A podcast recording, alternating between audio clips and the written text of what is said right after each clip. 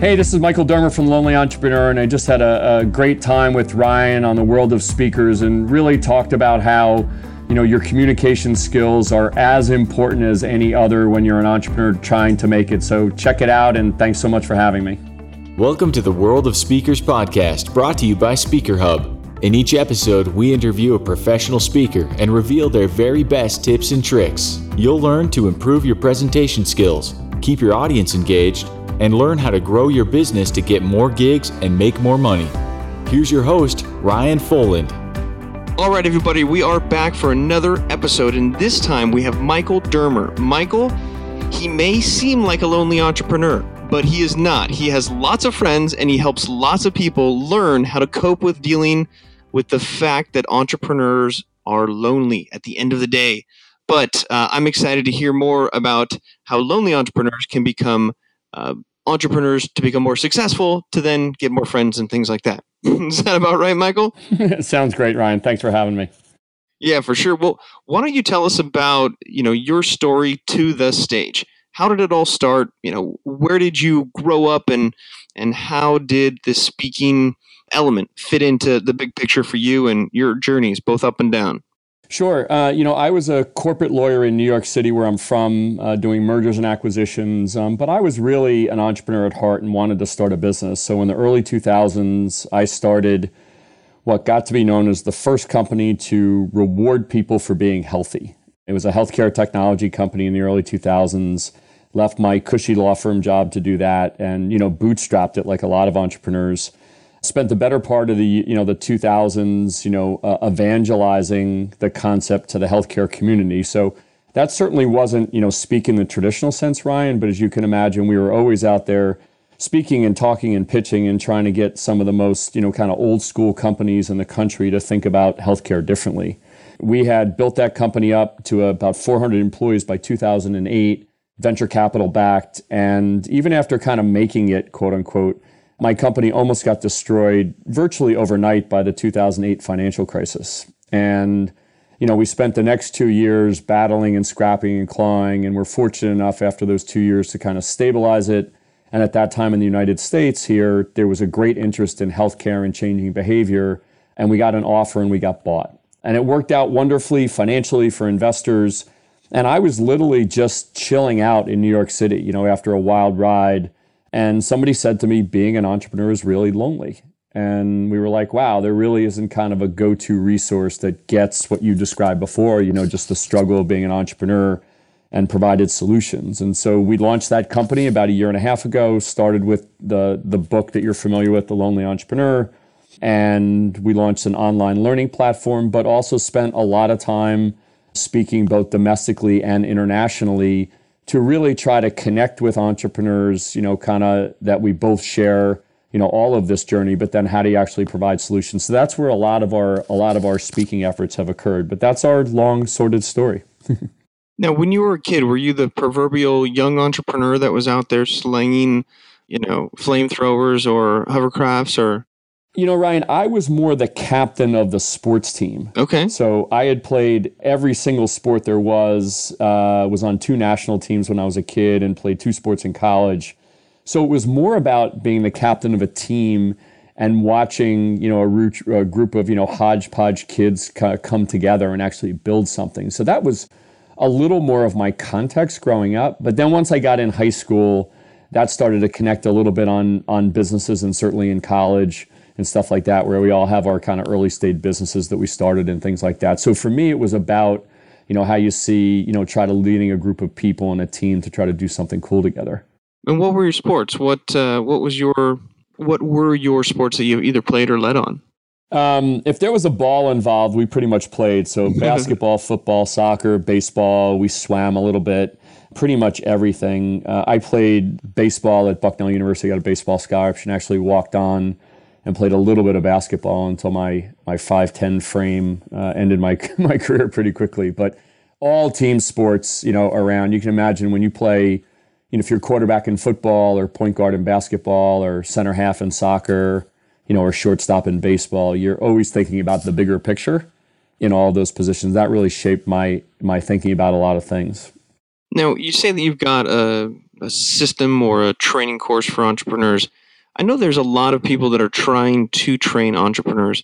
Was there a certain methodology or avenue or approach that you took to really help them understand what it's going to be like to be an entrepreneur? Yeah, I think so. I think we really, what's interesting about this, Ryan, is I wasn't really looking even to start this business. I had worked hard, sold the company, and was kind of chilling out. And I noticed that there were two things that were missing out there. One was, while there was no shortage of great entrepreneur resources, they were kind of disorganized and all over the place. So we're asking an entrepreneur to really digest a lot of information in very disparate places. And then secondly is, the information not only had to be organized into a framework to solve that first problem, but really, secondly, it had to be from somebody who, quote unquote, got it, who's somebody who had actually sat in those shoes, who understands what it's like when somebody says, plop your first business plan down, or you're investing your own money and you're feeling under pressure. So to us, it was really, can you bring it all together in one place under a framework that's easily understood, but that also along the way, when you're talking about a financial statement, something very functional, you're also doing it with a bent of what does it actually feel like as an entrepreneur, to sit in that shoes with the struggles that we've all been through. And in your path, you've got your crazy story of sort of the ups and the downs. In the development of your business, how important was your ability to communicate your ideas, your products, and using speaking as a platform within the growth of your company? Because you grew it to, it sounds like quite a bit. Millions of dollars at a certain point in revenue, right? Yeah, we were probably $60 million when we were the biggest. Here's what I would say, Ryan. If you can think about the concept of rewarding people for being healthy in the beginning, not only was that non-existent, it was offensive. We were basically telling the healthcare industry that they were going to pay people and reward people for the ones that were doing the worst for their healthcare. So, imagine like a pregnant mom that wasn't following her prenatal care, or somebody that was not going to the gym, or a diabetic not caring for themselves. So the ability to communicate that clearly, often in the face of great resistance, and to do it with some of the most kind of entrenched, players in the healthcare industry that we've been doing the same things here in the U.S. for many, many, many years. The ability to clearly communicate that simply and consistently was as important to us as anything, because we really had to evangelize something that the first time, we brought this concept to some of these players, they were like, the only thing I can tell you is that we will never, ever reward people for being healthy. And so the ability to be simple and clear and also consistent over a period of time was absolutely critical to the success that we had. Now, in a market that hasn't been really explored like that, were there certain approaches that you found worked versus not working when you have this resistance? And I ask because there are a lot of people who are trying to communicate ideas that might be beyond the time right now, or just having people in these large industries that have been doing things in a certain way, and they just don't get it. Was there a certain general approach that you learned that worked better than others? Yeah, and what's interesting about the entrepreneurial journey is, right, by definition, we all believe we're doing something new. And if we're doing something new, then it faces the circumstances you just mentioned, right, is that it hasn't been done before. And therefore, people are going to say, how do I know this works? For us, we learned pretty quickly that just because something made sense and just because something was clearly communicated didn't mean that it necessarily was going to move, right? And so what we really learned was it was partly about being clear and communicating, but it was partly about influence and leverage. This goes back to my old, I happen to be fortunate enough to go to Northwestern Law School in Chicago, and they're really, really strong in negotiation. And so you realize that when you're the little player against the big guys and you're trying to convince something of value, a lot of it comes down to, can you create influence and leverage over the things that actually make them lose sleep at night? Yeah, I like this idea of leverage. It really ties into the concept of knowing your audience. Because if you came in and you're presenting or you're speaking or you're even your sales pitch, you're really looking at what is going to keep them up at night. And that's what you're using as the real meat and potatoes of your message from a leverage standpoint. Yeah, especially for young entrepreneurs, right, that are crafting your path in a market where you don't have all the capital you need, you don't have the resources you need. You really have to be able to create these kind of leverage points that give you a little bit of momentum. And then once you have that, then they'll pay attention to why what you have is great, but you have to try to create a couple. So it's almost like a, Ryan, like almost like a different form of communication, just around how you get a little bit of influence working in your direction. Now, do you go with a typical sort of not above board, but just more of a straightforward approach first, and then based on that reaction, you're able to reevaluate, sort of dig down, dig up, and see where you can get that traction? Or do you do the research and then come action, you're able to reevaluate, or do you have do you do the research and try to come at it first? Yep. I think you have to sprinkle both in. You know, as we all know, large companies take a long time to do things, and you always have to have some compelling reason or burning platform for them to move. And oftentimes, you know, we are all fighting, you know, clutter more than anything. And so to break through that clutter, think about why we respond to things when we buy things or respond to, you know, messaging. So I think you always do it respectfully, obviously, but I think you come out with a little bit is what is the value of our solution? And secondly is what is the leverage point or, you know, competitive benefit, competitive risk, revenue benefit, you know, risk if you don't take. So I think you try to do a little bit of both because it just, you know, obviously those are the things that can move the needle in the end. I like that. It's a very audience-centric approach, but you're really getting to the core of why the audience would want to listen to you. Yep. So let's talk about what you would have for advice for those people, entrepreneurs who are out there cutting their teeth and they're using their communication skills to close deals. They're using their communication skills at a conference to try to earn credibility. Yep. What would be your top tips from a presentation standpoint when it comes to speaking and selling? Yep. So I think first and foremost is it's your job as an entrepreneur to bring your skill, not to make things more detailed, but more simple, right? Your job is to simplify and clarify, right? It's not to be able to spurt out the history of every element of your product or your service, which obviously we've all lived through all that part of it, right? So it's locked in our brain. But a lot of times what happens is we use this analogy at the Lonely Entrepreneur called your balloon is full, right? And when your balloon is full, right, you're looking for places for that air to go. So somebody asks you questions and you spurt out the history of everything associated with your company. So when you have the opportunity on stage, whether it's, you know, like you and I have done, Ryan, in front of thousands of people or 5 people at a trade show booth, your job is to be able to bring simplicity and clarity to why they care. And if you think about when you walk in a car dealership, right? Imagine a salesperson coming up to you and handing you the car manual, right? You'd immediately walk out the door. And right. Nobody likes car manuals. I mean, they're fun to look at, but it's way too much information. Right. They're great paperweights, right? But if somebody makes you think about that car and go in your own mind, ooh, that's interesting, you'll read the whole car manual.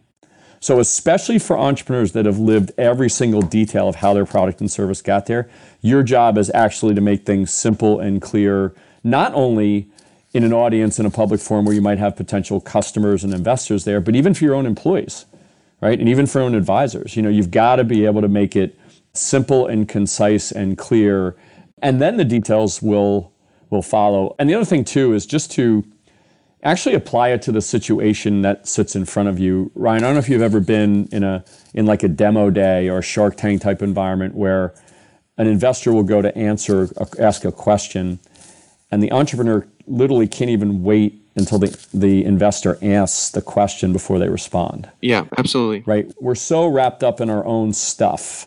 And so really understanding that if you have an audience of 5 people or an audience of 5,000 people, really understanding, you know, why they care and how it's relative to them.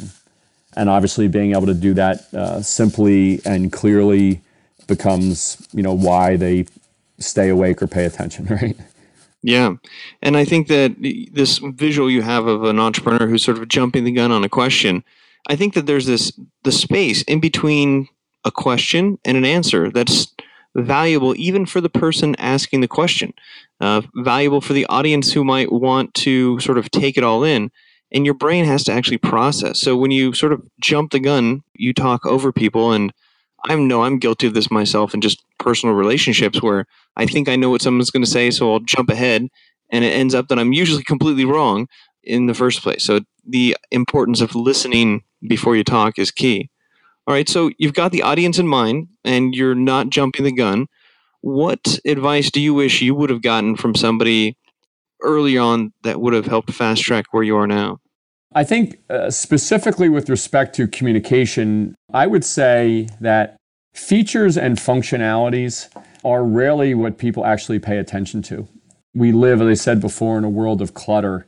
And when that's the case, it's very hard, even if you have the perfect mousetrap, right, for that to cut through. It's the special sauce and the know-how you develop along the way that can't just be copied with money, right? It takes time and experience to learn what it actually takes to do a particular business. And I think that sets your brand and then the content of how you speak to an audience very, very differently than if you're talking about a product or a service or a solution. You're referring to that as somewhat of like your expertise or your 10,000 hours kind of concept, or is it the way in which you're communicating to really exude that information? You know, Ryan, it's interesting, really all the above. So for example, in I'll use my old incentive business, we used to say things like, you know, if you didn't track these incentives right and you didn't give them away right, all these bad things would happen, you know, legal things and customer things. And we would say things like, you don't want to end up on the front page of the Wall Street Journal for the wrong reasons. Mm. And so a lot of it is, well, what do you mean by that? How could that possibly happen? And you'd say, well, if you didn't have the right, you know, technology or business rules to manage this particular circumstance. And so it goes beyond just quote unquote, you know, experience, right? Because if you and I launched a new company tomorrow, we'd have a line on there that said experience, right? It gets a lot closer to the 10,000 hours, right? Because you're learning insights. It's almost like, you know, when you drive to work the same way every day, you know, when the traffic affects you and the weather affects you. And so you're bringing that to the table and trying to make people perceive your brand as one that brings that intelligence to life. But it has to go beyond just kind of the general words of, you know, knowledge and know-how and expertise, and start to approach the types of things you get when you do have 10,000 hours and you know kind of where all the bodies are buried. And is a way to communicate that through storytelling, through communicating your experiences through what's happened, both good and bad? Absolutely. In fact, I'm glad you said that, because I think it's actually the best way. In the old incentive world, we used to have one particular situation that served us well, which was that people would have incentives that they earned for a prior year. And then in the next year, they would still be doing activities that were supposed to be credited to the year before, because of data lags and things like that. And the years used to cross over. And because of that, everybody's incentives got screwed up. And we screwed it up one year when we were a young company, and then eventually built business rules and such, you know, to deal with that. And we used to tell that story all the time. And so, again, it goes back to clutter. A big part of the theme, I think, Ryan, against everything we're talking about is, you know, themes and stories. You know, themes and stories are things that people remember. And then they'll find the details, you know, like our car example. So I think the ability we had 2 or 3 or 4 quote unquote stories like that. There was a Blue Cross Blue Shield health plan that didn't have good tracking, and people would fill out cards that said they ran 3 marathons in a month to earn rewards, wow, right? So we would tell that story. You don't have to tell anything about the technology or about the service or anything when you tell that story, because a health plan just goes, I don't want to do that. So storytelling is absolutely critical to it. Now, being an entrepreneur and helping entrepreneurs, let's talk real quick about the proverbial business pitch, the elevator pitch. Now, what are your thoughts on the elevator pitch, the rehearsed, you know, 30-second or less to get your ideas out there? From a conceptual concept, is it as crucial as everyone says it is? I don't think so, because if you're talking to somebody about a critical business issue that makes them go, ooh, they'll listen for a week. Now, obviously, you don't get a week at first. I think it's, you know, whether it's 10 seconds or a minute, I think it's the ability to make sure that you're always aligning your messaging and your solution to something that is or could be a burning platform for your customer. I like that idea, because one of the problems I have with the elevator pitch is that it's just so rehearsed and it's not catered to the audience, right? Like if you step in an elevator and you have this like, oh my gosh, here's my, and you just spout it out, there's no real tweaking to the person that you're talking with. And so I'm a fan of your ability to communicate in a short amount of time, The idea of a reversed elevator pitch or rehearsed elevator pitch for me, I guess, is a bit outdated. You know, I think if you're if you were talking, for example, to a pharmaceutical company versus a health plan versus a hospital system, right, your elevator pitch would be slightly different. And it's, so it's your ability to go back to those two things, right? One is the burning platform that you're going to solve or prevent, and how does what you do enable that? Then you can package it up in 5 seconds or 50 seconds. I know for us, Ryan, in the early stages of our company, I used to sit down at the end of the day every day and leave people voicemail messages because I didn't want to call them in the middle of the day. I wanted them to get it, you know, first thing in the morning. And, you know, we were calling big, you know, Fortune 1000 companies, and we had a callback rate of almost 6 in 10. And it wasn't an elevator pitch. It was basically, you know, 30 seconds of this is why this is really bad or good for you.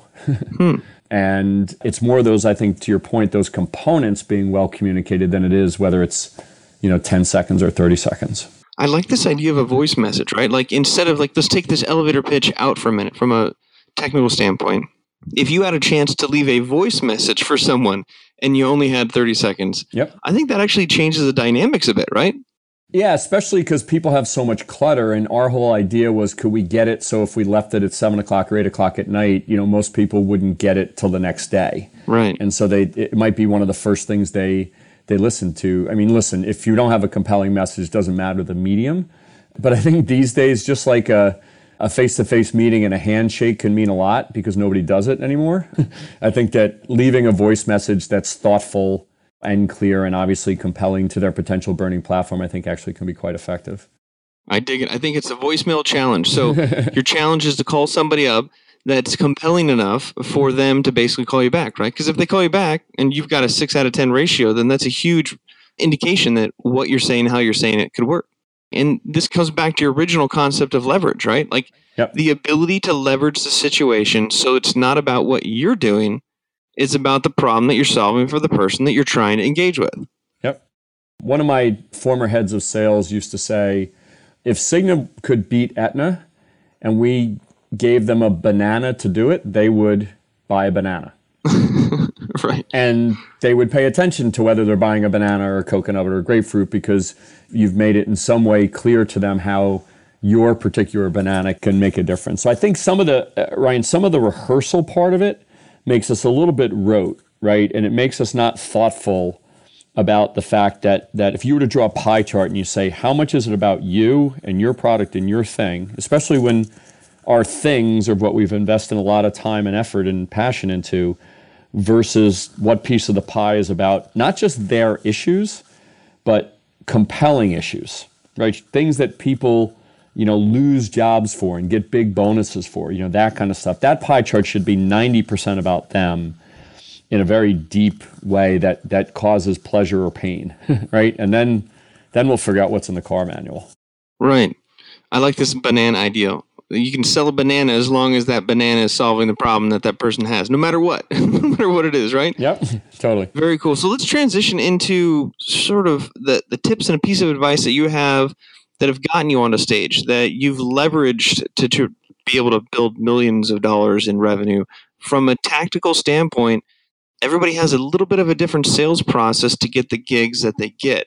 So what would your advice be? What has worked for you to turn the key so that now you are monetizing this message? And whether it's monetizing it in the entrepreneurial sense or whether it's just getting on stage and how those two worlds combine. Yeah, we've been very fortunate to be able to monetize this as it's only a part of our business, but we've been doing it in not only in the US, but in Mexico, Croatia, Dubai, a couple other places. Here's what I would say. Obviously, built into what we do, and I think everybody can take a lesson from this, is a genuine experience. You know, the way I described that up and down, Ryan, is kind of off the cuff, and now it's a funny story, and it was the basis for a business. It was pretty crazy at the time. So the fact that it came from a genuine place, and that genuine place is what actually spurred me to do what I do now, which is, you know, have the honor to help people as entrepreneurs try to realize their visions. That, I think, that you being genuine about it, people, I don't know about your experience, but people smell, especially in this day and age with all this clutter that's coming through social media, people smell things that aren't genuine really, really quickly. even when they're packaged up a certain way. Secondly, what's gone hand in hand with us is that I think that we, like others, know what it's like to sit in the entrepreneur's shoes and really believe. In our case, I think what we say is, I don't want to say super controversial, but a little bit against the grain. You know, we say things like, you know, passion, grit, and a good idea aren't enough. Ryan, you've heard me probably say that before. Yeah. And you have to improve your skills as an entrepreneur each and every day. So I think for us, the ability to have a genuine background and people really understand that we've been in their shoes, but then also are taking an approach that might be a little bit different than what they've seen out there. Not just, you know, I have passion and I run into a wall over and over again, but I have to develop these, you know, individual skills to be able to do it. And I hope anyway that our not only passion for entrepreneurs, but our genuineness of our mission to be able to say, hey, listen, if somebody in the audience walked away and that person went back and managed their day better or closed another sale or saved a little bit of money, I hope anyway that genuineness comes through. And I think those are the things that have led to a little bit of success for us, and I think can lead to success for others. Yeah, that authentic story that really is something that you're selling, because the concept that people buy your story, not necessarily your product or service, yep. And you combine that with leveraging the type of banana that's going to yep. plug the hole that these people have. And I can see that making sense. For you, as an entrepreneur, leveraging the public speaking, which came first, the chicken or the egg? And how would you see this working? Is it the entrepreneur that becomes successful and then speaks? Or is it that the person speaks, has a platform, and then becomes a successful entrepreneur? Or both?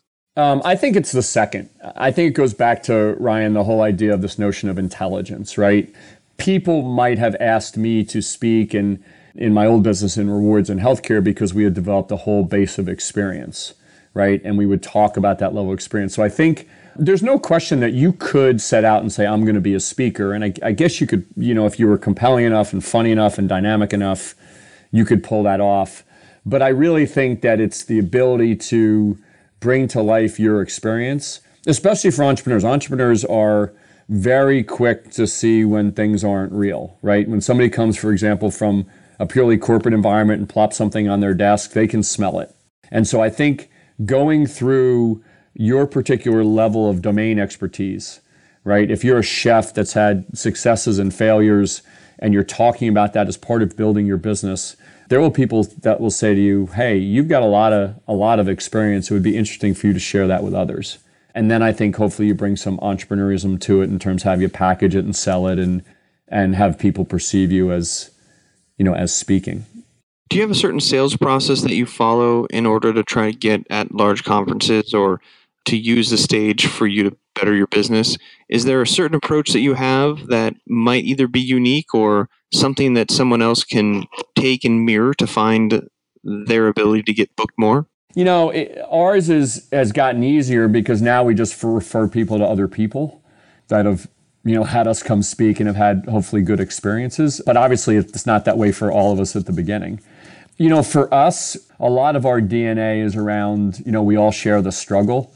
And I think our sales process was putting people in a, you know, normal stuff, pipeline and building up a base of people that would be potential folks that would hire us to speak. You know, we were very consistent in that message is we're bringing kind of hopefully a different tone to this and a different perspective to this.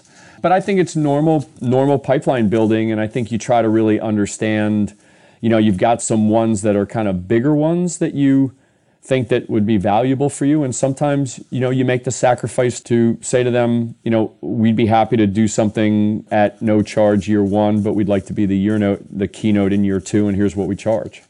And then you kind of mix that up with smaller ones. And certainly, you know, when our book came out, Ryan, you know, we did a good amount of, you know, book tours and workshops throughout the country at workspaces and other places to try to get a little bit momentum. But I wouldn't say there's a magic process. I think as long as you're, you know, genuine about what you're doing, hopefully that message comes through.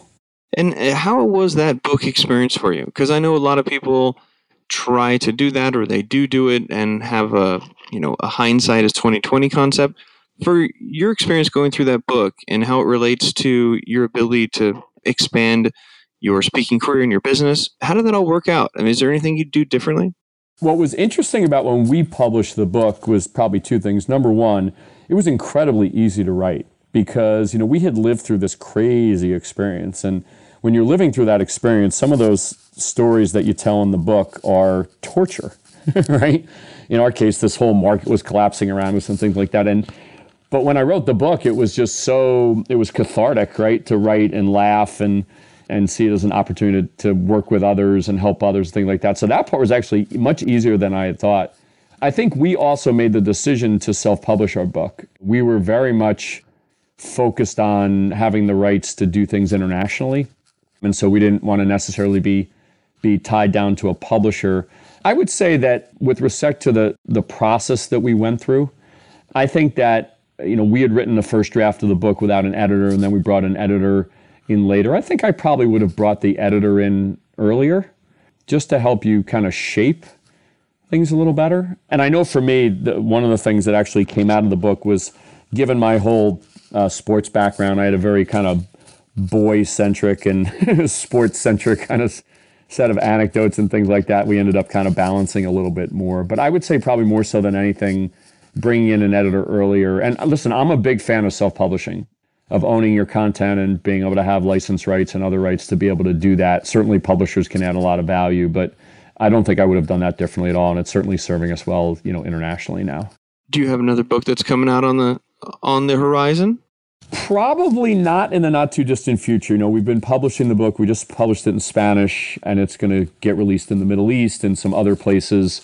I think what we do have, Ryan, coming is, I think I mentioned we built this learning community in our learning platform. What we're going to do is expand that to, you know, the Lonely Entrepreneur on fashion and the Lonely Entrepreneur on healthcare and the Lonely Entrepreneur on restaurants. So that's the next kind of foray for our content, if you will.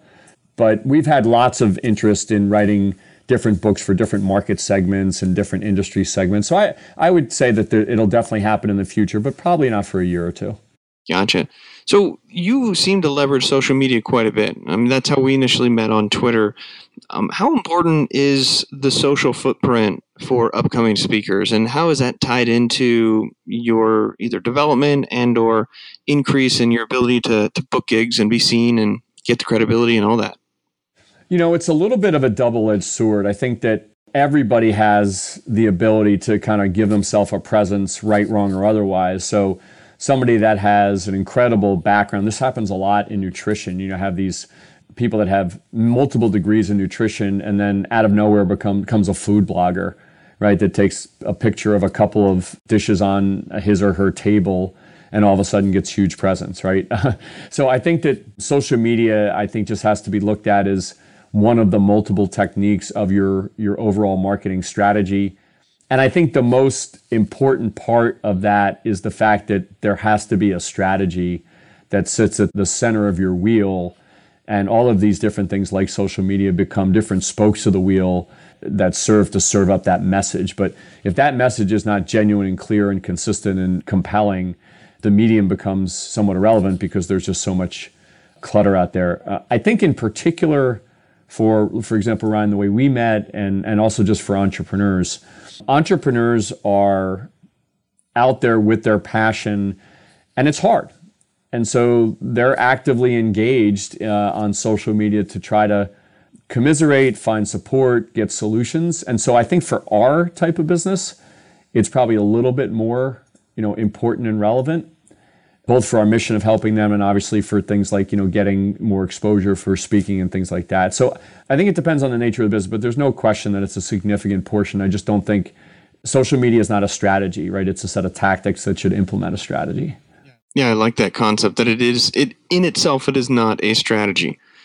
So I want to know how it works out for an entrepreneur. They are lonely, but is there a point where they're not lonely anymore? And are you bringing people in that are at that point that want to surround themselves with a community? And it's at that point that they graduate to an unlonely life? Curious about that transition, right? Yeah, I think that, I don't know if entrepreneurs ever really transition to an unlonely life. I think they can transition to a more fulfilling and fun life. Here's what I would say. What's really interesting, Ryan, about like when we've done speaking gigs and smaller venues, bigger venues, it is just as likely for us to see a 15-year-old as a 65-year-old. And while there's obviously a little bit of the middle of the bell curve, I think it's so prevalent here in the United States, the enthusiasm around entrepreneurism. We just think that at every step of your entrepreneurial journey, whether you're in corporate America and you're thinking about leaving to do something, right, or you're somebody right out of college, or, you know, all the other people, we think that every step of the journey is about incrementally improving skills. Like, think about what we've been talking about here, just about communications and speaking. These are skills that make a meaningful difference on your ability to attract investors, attract employees, close sales faster, you know, And so at stage one, right, you might be, how do I set up a company? But 6 months later, you might be talking about raising money. And a year later, you might be talking about, man, I got to manage 20 people and figure that out. So for us, I think the lonely feeling hopefully gets replaced by progress, and progress, not amorphous progress, but, or even just passion, right? You know, if you hire better, you make a better decision hiring, you bring in that first employee and that works versus not hiring well and you just don't develop that skill, that has a meaningful impact on your business. And that's what I think starts to tip it from feeling kind of overwhelmed and frustrated all the time to some of the amazing benefits come that when you're ultimately able to bring to life a business that's viable and making money and growing and stuff like that. I love it. I love the concept that it's really the skills that you have which helps to improve everything else. And it just gets down to the bare bone basics. Yep. And you have to improve every day. Just like I always ask people who are mothers, for example, when you had your first child, did you wake up the next day and say, I'm awesome at this, right? Or like a golfer, right? You have to improve on this. And for some reason, for a long, long time, and we thought a lot about this, being called an entrepreneur meant you just had to deal with what came, right? You just figured it out and there was chaos and you had passion and you just didn't think of it as something, hey, you just got to get better and better at. And I think that's changed. But this whole notion that's kind of just all thrown in there in a stew and you figure it out, it's about, hey, if I know I'm under pressure and I'll hire anybody because I need help, how do I actually do that better? What technique do I use to maybe I bring in somebody like Ryan. Hey, Ryan, will you interview this person because you're not working 24 hours a day and you have no bias, right? So tell me about this employee. And they'll be like, you need this employee to know nuclear physics and they don't know anything about nuclear physics. So why would you hire them? Just little things, little skills along the way that to me, that's what creates momentum. And that's where you feel like when you feel like you're going, you know, kind of in the right direction, that feeling of loneliness or just the struggle feels like it's on a pathway to success as opposed to, you know, sometimes, you know, feeling like we're in quicksand. Very cool. Well, hey, if somebody wanted to check out and they are a lonely entrepreneur and they want to join this community and they want to get their skill sets better every single day, what's the best place to point them? Well, first of all, thank you again for having me, Ryan. LonelyEntrepreneur.com is the website. There's a free, what we call perspective of the day. So every day you can sign up and get a free tip from us. And then our learning community, which we call the Lonely Entrepreneur Community, there's a big button on there, which is our big learning platform that they can learn about there. And then obviously our social media channels on Twitter, it's The Lonely E, and Facebook, you know, The Lonely Entrepreneur, and you can find us Instagram as well. Well, very, very cool. I really appreciate the New York, no frills, down to the basics, get some leverage in there, back to the skills. And I see that sports leadership resonating throughout because in sports, you practice, you get better. In business and entrepreneurship and speaking, what I'm hearing is that you practice, you get better. And the tie-in of it all, you got to have a good coach and you got to be there with people who have actually already won to learn what that winning success looks like in a formula format. So thank you, Michael. Super pleasure. Hopefully we can share the stage sometime soon and we'll see you on Twitter, tweet, all that good stuff. Terrific. Thank you so much for having me, Ryan. All right, buddy. We'll talk to you soon. Bye-bye.